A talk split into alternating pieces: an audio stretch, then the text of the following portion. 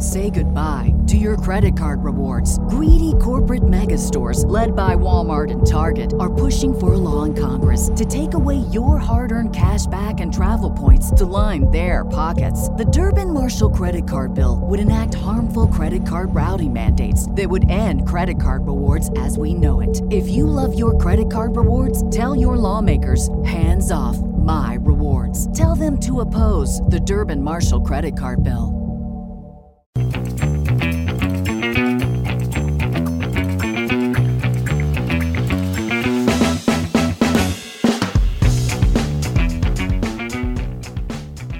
Hi. Welcome back to my channel.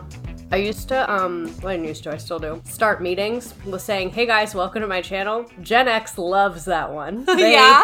love it. Oh my god, I'll have to try that one at work. It lands every time. Guess what? What? Today we're talking about school nutrition. Specifically, we are debunking the myth that Michelle Obama is an almond mom that cursed the nation because I once thought that this is my penance for spreading that rumor. Is now I have to dispel it because in middle school, everyone hated Michelle Obama because she took away the pizza and ice cream at school, but it's not her fault, and we're going to talk about that today. You might say to yourself, redacted and Frazz, how does this relate to quitting? I don't know that it does. It does. It does. It does. Tell us how, redacted. Bear with me. Okay. Couple of things. One, we know that there's correlations between food and behavior. So when kids aren't eating enough or what have you, it has an impact on their behavior, which naturally impacts teachers. If you have ever had to teach a hangry child, you probably want to quit as well because they're cranky, you're cranky, everybody's cranky. It also is relating to teachers quitting because this is like an area of the school system, school nutrition, that in my opinion has gotten really fucked by companies that are very profit hungry. And I think that that problem is true in many areas, like curriculum, testing, lots of things that companies make lots of money off of education. I think this is an example of that. As a teacher, I never wanted to eat the lunches because they were never good. And I think teachers, if we're feeding them better, they'd be happier. Feeding people will make them not quit. I think people really underestimate how important it is to feed people. The company that I work for cut some of our healthcare benefits, but I was more upset that they cut our snacks because they used to feed us and then they stopped. And they used to cover all of our health insurance and then they stopped. So I had to pay like $50 a month. And I didn't even give a shit about that. But the fact that I didn't have SunChips on demand, I'm not okay. No, I feel like that's happening with startups. Like that is not only an indicator that things are going south for a startup, but also you couldn't pick a worse thing to take away from people. When you think about teaching, teaching is one of the jobs where it's hardest to prioritize your own physical well being. Like, it's hard to remember to drink water, it's hard to go use the restroom, it's hard to feed yourself adequately because you have to be there super early. We can do so much good for teachers by taking the task of meal prepping off of their plate and just making it to where you have high quality food that's healthy that you enjoy available to you at school. That is going to A, make teachers better teachers because we're all our best self when we're fed, and B, just be a load off of you because I would every morning I'd be like, fuck, I need to bring something for lunch. A lot of times you don't have access to a microwave, you can't put a fridge in your classroom for various safety reasons. So I think like it just shows a lot of dignity to give teachers like here is a high quality meal that you get to enjoy that you do not have to put work into because you already have so much else going on. And the same for students. I think providing food can take such a burden off of people, not just financially, but just like logistically. Yeah, a hundred percent. I guess at my most recent school, I was in a new district that had people like making things, but it was very minimal and it was mostly like pre-packaged and bought from a company. Yeah. And then you like heat it up on site. Like I'll be talking to teachers who are like, wow, this lunch is so much better than what we got when we were in school. And I'm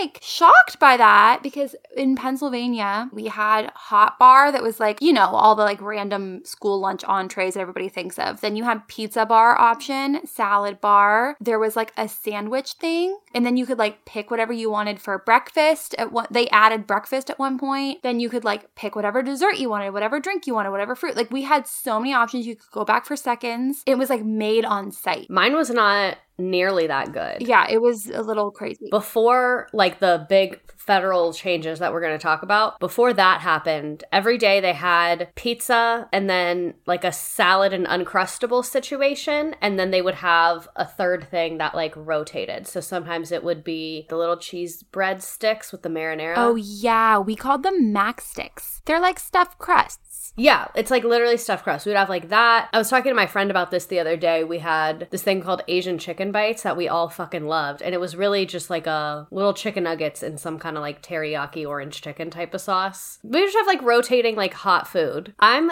kind of picky. So I usually was a take my lunch kind of gal until I got to middle school and they had pizza every day. And then I was like, yeah, I'm going to eat this pizza. So good. When I was in kindergarten, I ran out of lunch money and they gave me the free lunch and it was literally a PB&J. I'm allergic to peanut butter and half a milk. So you know how they have like the boxed milks? They have a half version of it. Oh no. And like an apple or something like that. My mom raised hell. She was like, if you're gonna give her free lunch, at least make her a jelly sandwich or something. Like, damn. It is wild that in this country, literal like five year old children can be in lunch debt. That is so batshit crazy. Our free lunch was an uncrustable and they would give you like a juice or a milk, and then they'd give you like a fruit. I think. Oh yeah. Uncrustables hadn't been invented. But then when they were, they originally had grilled cheese uncrustables that were so good in my humble opinion. I'm so picky about grilled cheese. I literally only like a grilled cheese if I'm the one that makes it. I get that. Cuz I hate Kraft singles. Kraft singles give me the ick so fucking bad. When were we talking about that? Was that on the, the other podcast, day? or was that I think on Patreon we were talking Oh, about uh-huh. snacks and I would talk about how my mother force fed us Kraft singles fucking constantly. Oh my God. So, one thing that's coming out right now is that California became the first state to implement a statewide universal meals program for school children. So, Breakfast too. breakfast and lunch, not just for what they call needy children, they say, but all children each school day. And then In my experience, most children are needy. especially in the area of food. I mean, that was a huge concern during COVID time. We went and handed out meals, and it was like three days of meals sometimes. Yeah. Oh, I remember things. that. I also think like one good thing about the free meals for everybody is that it kind of like destigmatizes free and reduced lunch because I remember Mm. when I was in like late elementary school, my dad used to pack my lunch because I'm a picky little brat. And my mom was saying my parents are going through some financial issues and so I qualified for free and reduced lunch. And so my mom was like, "You should get the free and reduced lunch form from school and then we'll fill it out and you can eat free lunch at school every day so then your father who's trying to make a living doesn't have to cut the crust off of your precious sandwich every morning and we'll save some money." And I lost my fucking mind. I was like so embarrassed. I was like, "No, I don't want to be on free and reduced lunch because like I don't remember how. Somehow people would know. How know. do you know? Like I remember we you like something would come up on the screen and people would be like, "Oh, did you see so and so is on free and reduced lunch?" Like when you put it like the lunch lady could see it. Like I don't remember how, but people would always end up knowing. And so I just like was mortified and I was like, "Please, please, please, please, please do not put me on free and reduced lunch." I was like, "Please keep making my lunch." And my mom was like, "Oh my god, okay, drama queen." But I think like I think kids do feel a really big kind of stigma around it even though other people aren't supposed to know. We know how children are. They're little nosies. That's so true. I never thought about that. I don't even think at the schools that I've worked at, my kids don't even have like lunch money. Like you walk in and you grab your food and you go sit down. The school I worked at, almost every single kid was on free and reduced lunch. And it was actually kind of funny to see because I had had the experience of like being mortified at someone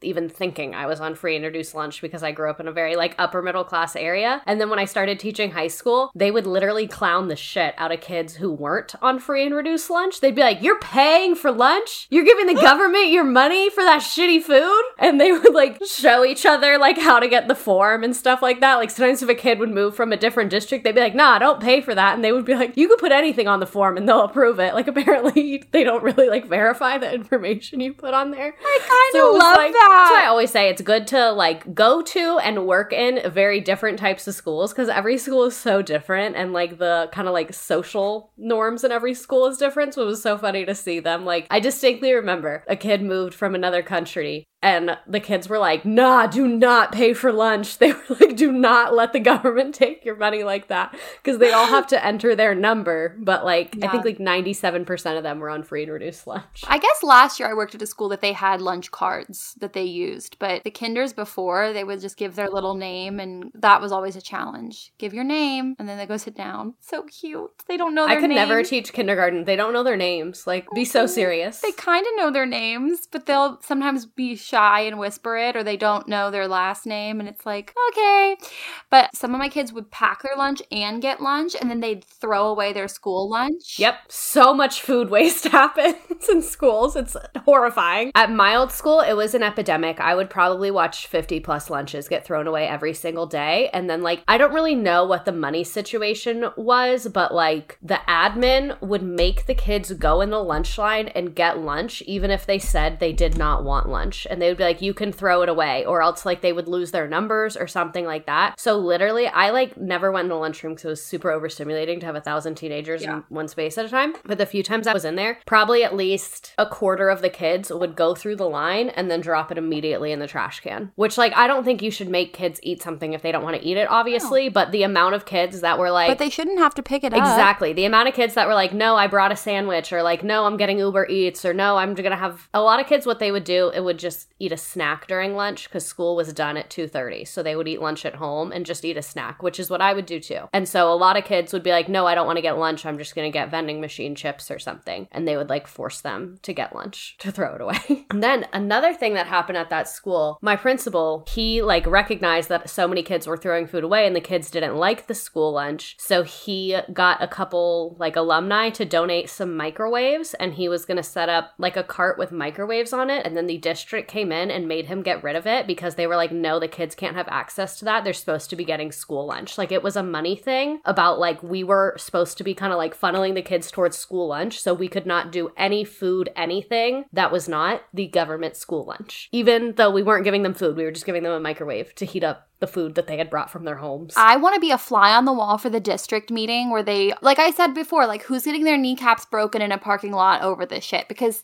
s- the stakes being this high that it's policed this explicitly, something is happening. I know that it was not like a fire safety thing because they didn't give a shit when teachers or admin had microwaves in our offices and classrooms. They only cared when we made it accessible for the kids. That's weird. it's very weird. Behind closed doors, I know that the lunch companies get paid per lunch. So I think whoever at the district has whatever kind of relationship with whatever food vendor is guaranteeing you will get X number of lunches bought every day, every week, whatever it is. And they really want to meet that number for, you know, their little capitalistic endeavors. That's why I wanted to talk about this because I think it's like a very interesting, shady business that people really wouldn't think of. Did you find anything interesting off the bat that you want to read to us? I did. So this one is from Kappan Online, connecting education research policy and practice. It's from 2020, and it's the big business of school meals. And it says, according to a USDA study of the food served in public non-charter schools in 2014, 87% of schools offered branded food for purchase. So that means like companies like PepsiCo and Kraft that are making money from the government and from families that are paying into school lunches. Um, it says big food companies like Tyson and Kraft reap around $20 billion per year just from school lunches. And these companies also heavily lobby the government. So I'm thinking that that's kind of where we get this dynamic of the district being like, you have to force the children to eat this food. Stop.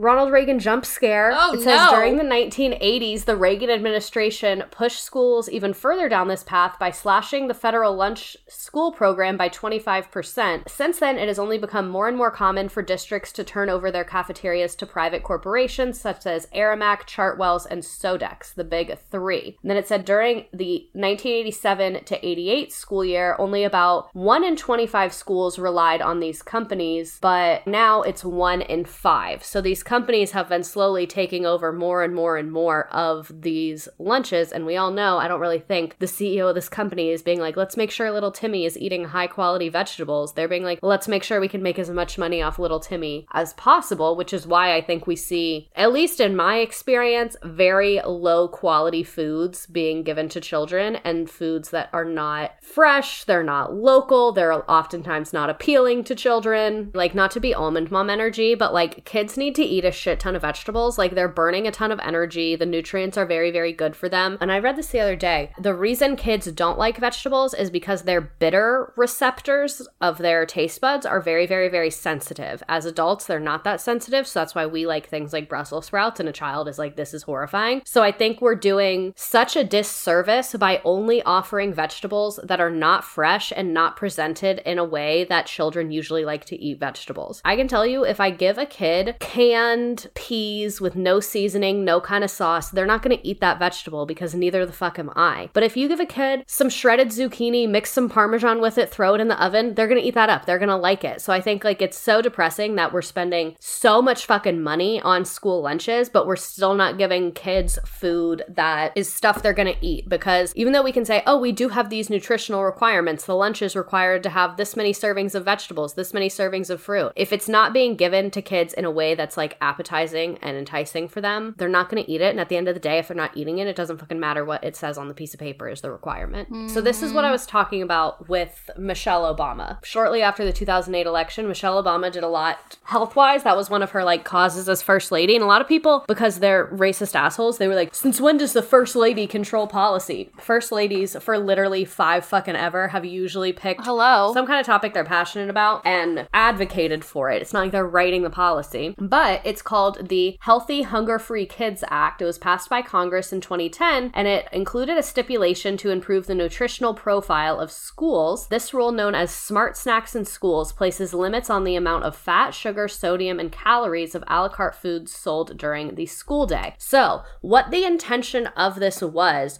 was to put in stricter requirements so that the schools themselves or the companies that this has been outsourced to would have to put healthier foods in schools. I think all of us can agree like we don't want kids to be eating stuff that's not going to be great for them. It's great that they're putting healthy things in schools, whatever. However, the implementation did not go super super fire because basically what happened is all of these companies that were already having these contracts and using school lunches as a profitable business just modified the ingredients that we're using and in many cases lowered the quality a lot because if I only want to spend let's say $1 per lunch, I can get bread for a dollar, but it's hard to get vegetables for a dollar. So they started switching to lower quality vendors. So that's why you didn't really see any fresh things and you saw things without sauces, without seasonings, without things that make food enjoyable to eat. So then these same exact companies are still in control. They're just using different vendors and a slightly quote unquote healthier version of what they had before and making the exact same amount of money. Like it was really all profit driven, which they probably should have written in some things to prevent that because anyone with two brain cells could have told you that that was going to fucking happen, that the same companies just figured out a new way to be profitable, but they didn't. So here we are, I guess. Mm-hmm. I was looking at something from the University of Washington School of Public Health. It's from 2020, so they're talking about pre pandemic times. And it starts talking about the rollback measures that have happened since the implementation of this policy. The U.S. Department of Agriculture altered the nutrition standards in 2018 to allow for fewer whole grains and more more sodium and flavored milk. Then in 2020, right before schools closed from COVID, the department proposed another set of changes to reduce the servings of vegetables students had to eat every week. The proposed changes, they say, build on the 2018 reforms that preserve strong nutrition standards while providing schools the additional flexibilities they need to best serve America's students. It's like tricky because it's like, on one hand, it's like, I don't want to be the almond mom that's like, you have yeah. to eat these things. Like, I don't want to perpetuate harmful thinkings about food, but at the same time, we've governmentized lunchtime. We've yeah. made it into something that's like sterile almost. And it's like, before I get into Michelle Obama, I think like food is inherently cultural, it's inherently local, and it's a very, very personal thing. Every region in the world has different likes in their foods and different things that are popular. So I think like governmentizing it like this has, like you said, just made it an extremely sterile experience. Um, and I think that like like both of us have the same mindset of like don't want to be almond mom energy and want to like cultivate kind of an attitude of like enjoying mealtime and it not being a stressful experience and like you should be happy when you're eating and like enjoying what you're eating and feel satisfied by it. And that's really just not the case for most kids because they have kids in Wisconsin eating the exact same thing as kids in LA. When if you look in people's homes in Wisconsin and LA, culturally those are two very different places. And so kids are going to be used to very different things. From a socioeconomic perspective, in schools, especially like schools that I've worked in where there's a lot of working parents, this is a saving grace for them to not have to pack their kids lunch, not have to wake up early and sacrifice rest to make them breakfast. Like they can come into school, they can have breakfast, they can have lunch, they can have snack, and then they just have to worry about dinner. Or they send them to after school and they can have dinner there. Like this is opening more times for these kids to have access to nutritional foods and have just more time with their families at home. Not, you know, mm-hmm. it takes that off of the plate and it is really like a critical piece of our communities. And what you're saying about like in 2018 when they kind of made things like more flexible and there's kind of like two edges of that. It's like on one side I think flexibility is a really good thing because everyone has their preferences and no one should be forced to eat stuff they don't like. But then on the other hand, we can also see where like maybe making it too flexible is leading to some really really unhealthy foods being put into schools when we know that like in this country we don't have a healthcare system that can support us eating unhealthy all the time. like I think your relationship with food starts very young. And when I worked at the early Head Start place that I worked at, that is through the Department of Child and Family Services, not through the Department of Education. And obviously, both of those organizations have their own issues. But I really liked the way that we handled mealtime there. And I felt like mealtime there was a much more positive experience than it ever was when I was in like a public school under the Department of Ed. The way it worked there is we had very strict guidelines of what you had to give them. They needed to have one serving of vegetable, one serving of fruit, they needed milk, they needed protein, they needed all of that. And you all ate together at a table, so you would eat with your students. And the rule was you had to serve them every single thing, but they didn't have to eat it if they didn't want to. And you were not allowed to say anything to them, being like, oh, eat good. this, eat this. And the other thing that I loved is they were allowed to have seconds of anything, even if they had not finished everything on their plate. So let's say I gave you greens, some little chicken pieces, and some fruit. If you didn't eat anything except your fruit, but you want more fruit, I can give you more fruit. And I felt like that was the like healthiest dynamic we had because like it was just kind of encouraging them to try things, but it was very not, they didn't have any pressure about it. In the public school system, at least in my experience, they weren't allowed to get seconds of specific things. Like you could buy a whole second lunch if you wanted, but you couldn't pick like, oh, I don't want that sandwich, but I want double vegetables. And I think the healthiest thing to do is offer kids a variety of at least moderately healthy choices and then let them decide what they want to be consuming. I think it's crazy that we're force feeding children like milk and bread and things that they don't want to eat. One of the things when you're looking at like children's nutrition in general, especially with young kids, they say that like it can take up to eight to 10 times of an introduction of a non preferred or new food for a child to even want to try it. And like just having it on their plate, they don't have to have it, but it's there, but like they can have their preferred food and eat it. Like that's so important. And there's not really that option at schools that I've been in. It's like they just get one prepackaged thing a day and that's the lunch for the day. They have like no autonomy over their choice. And I think that to build a healthy relationship with food, you really need autonomy, even at like a toddler age. And you're right, the number of kids that like they would never eat something, but I would put it on their plate every time. And then one day they just tried it was astonishing. The one thing that was funny there is I would serve their plates the way they were supposed to be served, but I'm not going to make my plate with stuff I'm not going to eat. And they would always get like really upset over that. One like meal we commonly had, it was like spinachy collard greens, mac and cheese, and chicken nuggets. And then they had like a, some kind of canned fruit with it too. And the kids would always be like, I don't want greens on my plate. I don't want greens on my plate. And I would tell him, like, you don't have to eat it. I'm just gonna put it on there. And then they would be like, but you don't have greens on your plate. And I was like, redacted.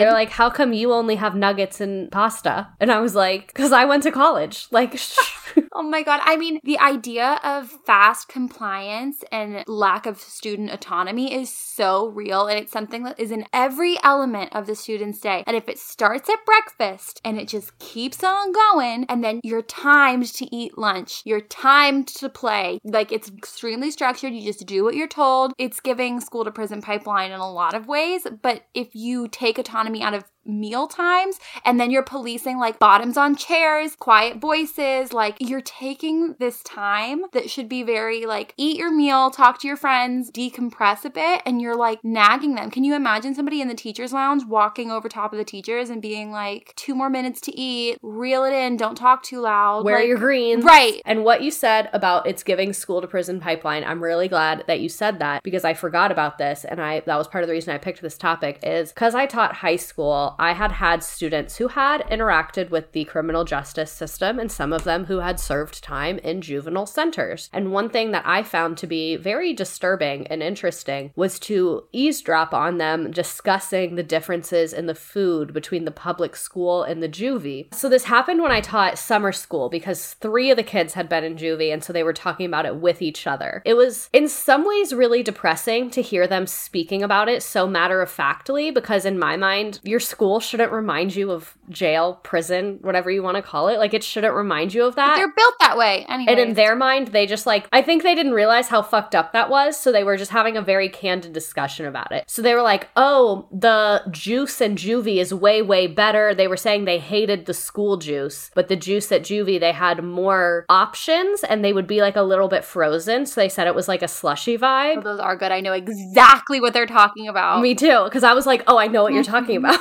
Yeah, those are good. They're right. and then they were saying something about some vegetable. Like they were saying, like, oh, the carrots are better at school, but the broccoli's better at juvie. Like it, they were just literally going through like the different items and comparing and contrasting them and saying, like, oh, they were saying the chicken sandwiches were the same. They said like it's the exact same chicken patty, it's seasoned the same way. Huh. And so like even though they didn't really seem in their feels in any type of way, it like really upset me, which I kept to myself that I was like, the fact that these are the differences you're noticing between being in literal juvie and then being at school. Like the fact that they're that similar, I really think is so, so disturbing. And you know me, obviously, I think people serving time should have access to high quality food as well.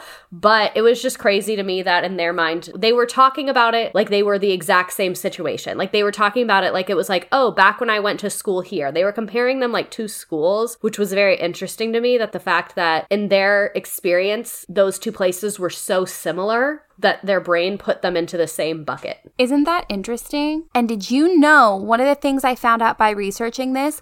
Big Milk is involved. Obviously, I mean, Big Milk is oh, always Oh, Big involved. Milk is always involved. Big Milk has entered the chat in a big way. Okay, so the National School Lunch Program, which is 77 years old, they only reimburse schools for serving lunches if milk is served with every single meal. Which is crazy. Hooray! So I think a solid 20 or 30% of the population is lactose intolerant. And that's what I was going to say. Okay, so 28 civil rights and healthcare groups announced they would like the USDA to address the dietary racism involved in school nutrition programs. And it's about forcing kids to drink milk. yes. They noted that children of color are more likely to be lactose intolerant, which I didn't actually know. Yes. And Big Milk is sticking their big cow udders in everybody's business again. Like, how do they own? Did you do a stream on milk? Yes, I have a milk stream. It's literally one of my favorite streams I've ever done. I'm so sick of them. their their udders are just dragging across the United States of America. I learned that children of color are much more likely to be lactose intolerant when I taught at early Head Start. We were required to give milk, which those kids are very small, so they do need it, but we also received almond milk and we were allowed to use either. And that's something that again, Department of Child and Family Services has its own issues, but that's one thing I felt like they were crushing it on. Parents could request their child be given almond milk instead of regular milk. and the National School Lunch Program won't reimburse it. No, they won't. Because DCF, our like funding came from a different law, so it, everything was still paid for. I had to take like little classes through DCF, and I remember they had a health one where they talked about lactose intolerantism. And yes, it is more common in people that are not white. White people love milk. I can't understand like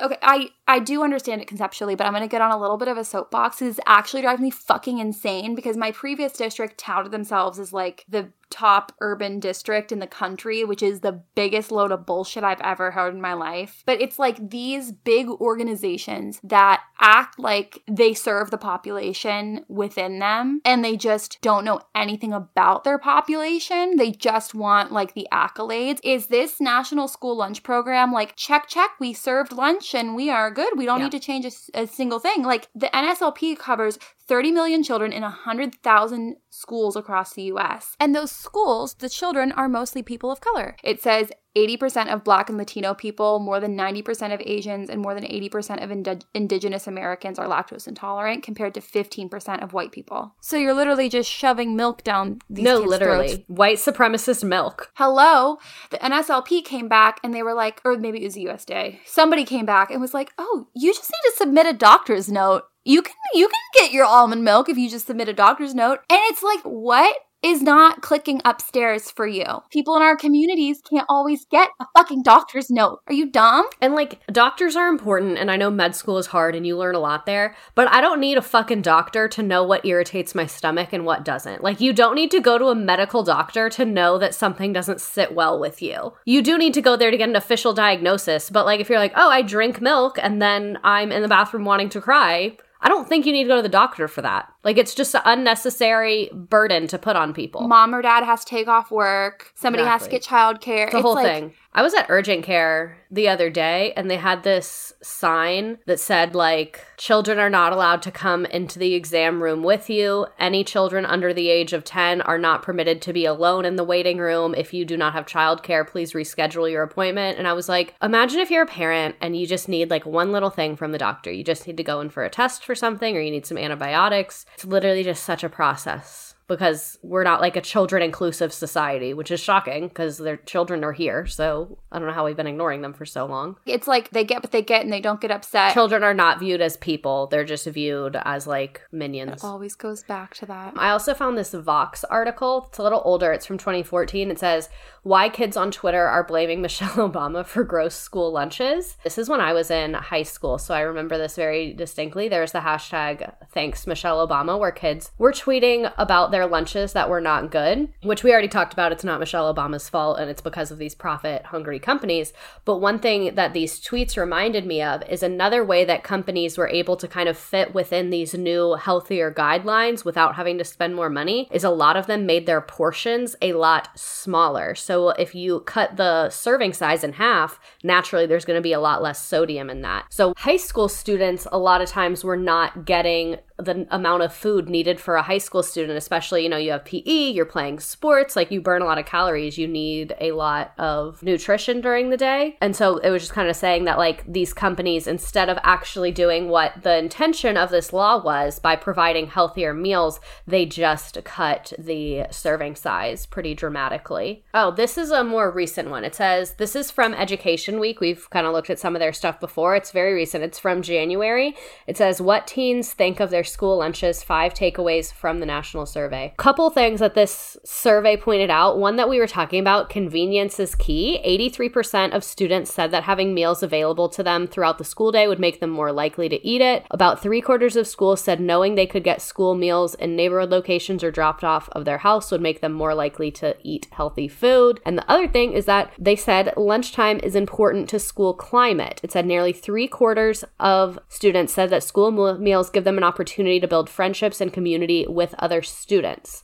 So I think it's showing that like this is clearly is an important time of the day for students. It's really all they care about if we're being honest, especially at the high school level. It was my favorite subject. Exactly, the countdown to lunch. And I think like us as a country really making it like a super sterile and uniform experience with lots of rules and requirements and all of that is just making it stressful. And then the other thing that this kind of reminded of where it was talking about convenience, the amount of time kids get to eat lunch. Most kids Oh. only get 20 or 30 minutes for lunch. And I know at my old school, a lot of kids hated the situation because by the time you're done standing in line for 15, 20 minutes, you only have a couple seconds to eat. I know in high school, that's why I brought my lunch every day because we had 23 minutes for lunch. And I was like, I'm not going to spend 10 of my minutes standing in line. So I'd rather just pack a lunch. So I think like we owe children the grace of having a civilized meal where they get to sit down and not rush and speak with their friends and take a break and eat things that make them feel good that they want to be eating. It's very stressful for kindergartners too. One of the things at back to school night that I always say is like if you're packing your kids lunch, just unwrap everything for them so that it's just super easy. They make these bento boxes on Amazon that you can literally like lift the lid and it has everything already packed like those. portioned out and you can close it. And I'm like time your kid give your kid a lunchbox for lunch over the summer before kindergarten and like see how much they eat in 20 minutes. It's horrible, but like you need to be prepared because this is what it is. It's literally like the Hunger Games, It is. quite literally. There's no federal or state requirement actually for the allotted amount of time for lunch. It's just like imposed district by district. The CDC says that students should have at least 20 minutes and at least for 20 minutes once they're seated is what the CDC says. it's like no no time. And when I remember when I was in high school, the class period would be divided in half, and half of it was guided study and half of it was lunch. So we got a little over 20 minutes. But sometimes they would give us what was called extended lunch, where instead of going to guided study, they would just put us all together and we got the full hour for lunch. But they did this thing that at the time I was like, that's kind of fucked up. And then now as a former teacher, I'm like, wow, I cannot fucking imagine doing that. On the days that we had the hour lunch, if you were failing two or more classes, you didn't get to go and you only got 15 minutes for lunch and you had to spend the other 45 in guided study. No, we don't have time to unpack all of that. Like you had to earn getting a civilized lunch. It's like I'm never surprised by these things, but I also am somehow shocked. Who sits in these meetings and is like, yeah, good idea, good idea, Jim. Love that. Like let's, let's when you're looking at a ch- at a child failing two or more classes to be like, you know what would improve this? less Taking food away their access to food. and socialization. that would make them try harder. like, are you kidding me? So this is like what I was trying to find earlier. This is from the Gazette and it's from 2015 and it's a study about kids throwing away their lunch before and after those changes went into effect, but it says the design of the experiment was simple. In the spring of 2012, before the USDA rule went into effect, researchers visited two elementary schools and assigned some kids. They assigned them a number and took pictures of their tray before and after they ate to try and quantify what was eaten and what was thrown away. And then they repeated the experiment after the new rule. What they found was worrisome on several fronts. Because they were forced to do it, children took fruits and vegetables. So after the rule, kids took 29% more fruits and vegetables, which makes sense. They were required to. But their consumption went down 13%. And in my opinion, that's because they took away a lot of the seasonings, the sauces, and started using much lower quality ingredients. So their consumption of fruit and vegetables actually went down 13% after the mandate took effect. And worse, they were throwing away 56% more food than before. The waste each child was producing went from a quarter of a cup to more than 39% of a cup each meal. In many cases, the researchers wrote the children don't even taste the fruits and vegetables they choose at lunch. Because when you look at the pictures, and if you've been in a school, they do not look appetizing. Children are very, very visual creatures. And people will be like, "Oh, my school has a really good lunch." Okay, Becky, well, that's your school. That's not like a universal experience. Ugh, I wish I was like president of the universe because I would force every school to have a garden where they grew local things and that was a class was gardening class and then that's what they ate. Like let's get the kids in this dirt. Like let's teach these kids about food because if they had to grow that tomato, they're going to eat it. I've been in a couple schools that have gardens, and it's pretty special. this might be hearsay, but I vaguely remember hearing about a school. I don't know if it actually happened, but I feel like it definitely would based on the other stories we've told. A school that was growing vegetables, and the district was like, you actually can't feed those to the kids um, because we have to pay for the government school lunch because that's what gets reimbursed. So we can't provide anything that's not government lunch. So literally, the children like put their blood, sweat, and tears into growing zucchinis and like weren't allowed to eat them. Before we talk more, we're gonna listen to an ad. Hopefully, hopefully a good one.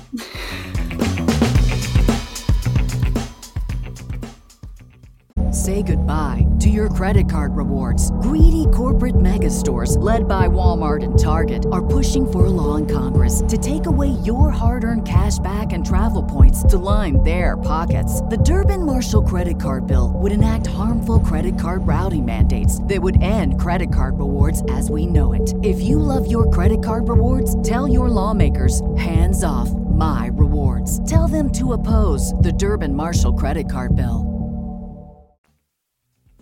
Okay, so I think this is pretty badass.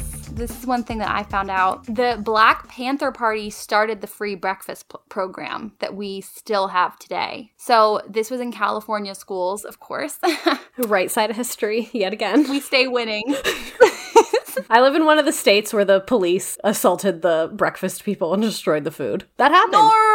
I did a stream about it. The police came in and destroyed the food for the children Mm, wrong side of history. because it was from the Black Panther Party. Okay, listen, the Black Panther Party saw a need and they fucking filled And it. And that's the only reason the government did it because they were like, damn, that's embarrassing that they're doing it and we're not. they literally shot it down and then they were like, "But we're going to we're going to keep that. Thank you for your for your help." Um So, and they saw differences when schools started giving breakfast to the kids in the morning. The teachers reported that students were no longer falling asleep in class or complaining about hunger pains. No shit. But in the 1980s, there was a PSA run telling people it's okay to hug their kids and tell them that you love them. Doesn't surprise me that in the 1960s, schools were like, man, what the hell's wrong with these kids? The 60s frontier was feeding them, and then the 80s frontier was loving them. Yeah. So this is, by the way, is an article by Food Corps. Is that? Do you say the P? Is it Food core? I think so. I don't know. Okay. I don't know.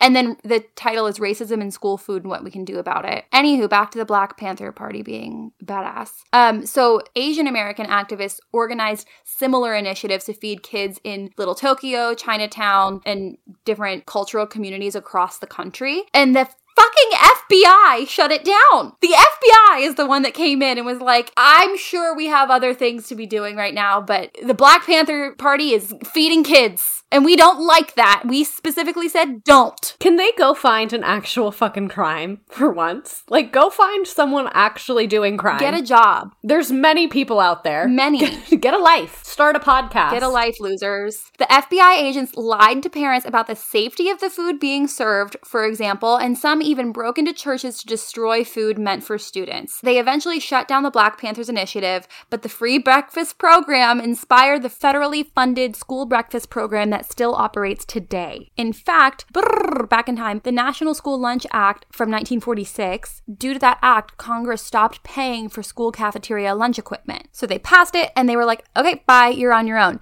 They left school districts to upgrade their cooking prep and storage facilities. At the same time, the white flight happens, so rich white people are leaving the cities, causing property values in urban centers to plummet. And as we know, schools are funded by property taxes. So without that funding, schools in these low income communities of color could not get adequate kitchens. And then it gets fucking worse. In 1963, Congress passes the first child nutrition bill and said schools can only get funding for school lunches if their kitchens were well equipped. Well, what did we just establish? You stopped giving us lunch equipment and then we're like, oh, so sorry. I guess you can't get funding for food now. And then the Black Panther Party saw that need and moved in. The way that the government was literally like, what do you mean you need a new fridge? I bought you one in 1943. It's not like, what'd you do to it? Literally. if you had taken care of it, it would still be working. Classic boomer logic. This is an excellent article. I'll, I'll link it in the description. But it says for decades, communities of color as well as p- poor rural communities have been left out of federal policies that would support local infrastructure, small farms, and regional economies. And these areas have some of the highest rates of child hunger. I mean, no shit, because it's set up that way. So this is like just a shining example of how the government will pass a law and it turns into this Trojan horse of bullshit. But it's so passive aggressive because it's like, well, that's not what this bill says. It just says you need to have an updated kitchen. No, they're literally gaslighting us. Like they're literally Oh, gaslighting always. us. They're like, I never said that. I just said that you needed to have a fully functioning kitchen. Do you disagree that the kitchen should be fully functioning? They're literally, the government is the worst boyfriend ever. hmm And there's the worst for communities of color. And it's like so systemic and on purpose.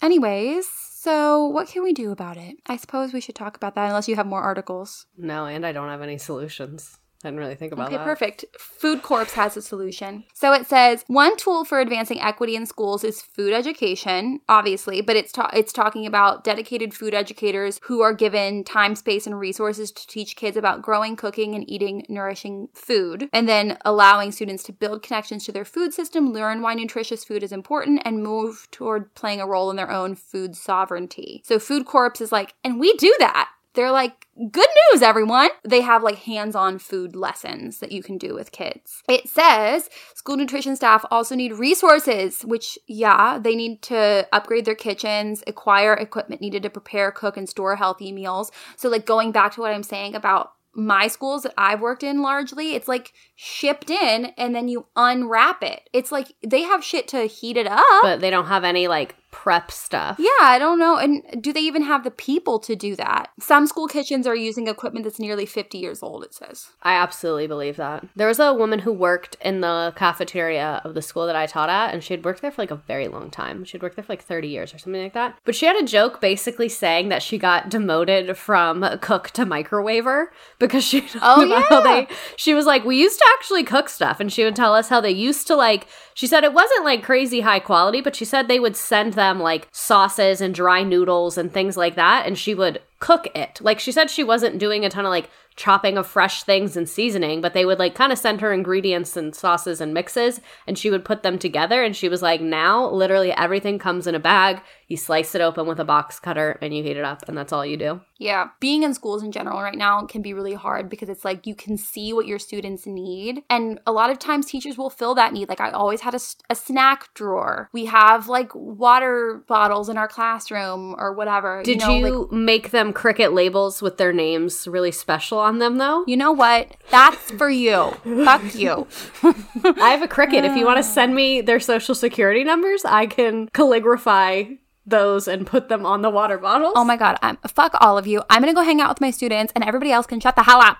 So, but it's hard when you like can see what the kids need and then you can't give it to them. You know that the kids are hungry. You know that the kids aren't maybe having something they liked for lunch and then they're crying because they're tired or they're hungry or whatever. And then they're testing the shit out of them and they're like, perform! Show me how you read. Like it's very, very They're literally like, I gave you a multigrain roll and a slop of vegetables an hour ago. Why are you not on a college reading level in fourth grade? Yeah. If you had eaten your vegetable slop, you'd be able to read. hello it worked for babe the pig so one thing that you can bully the government about because you all know how much i like to make phone calls and send emails and whatever. Child nutrition laws have not been updated. It's the process is called child nutrition reauthorization cnr these laws have not been updated in 10 years. So the next cnr process could in theory incorporate things that make school nutrition a more equitable thing and um, include legislation that will upgrade these kitchens and increase the farm to school connections and just get more education into our kids' hands, which is always a good thing. So thank you for coming, I guess. I guess the biggest takeaway from this is shit's fucked up. So if you're a rich person listening to this, call a school and pay off everyone's school lunch debt. A thousand dollars is literally nothing to you. So true. So if you are listening to this and you own a Birkin bag, um, I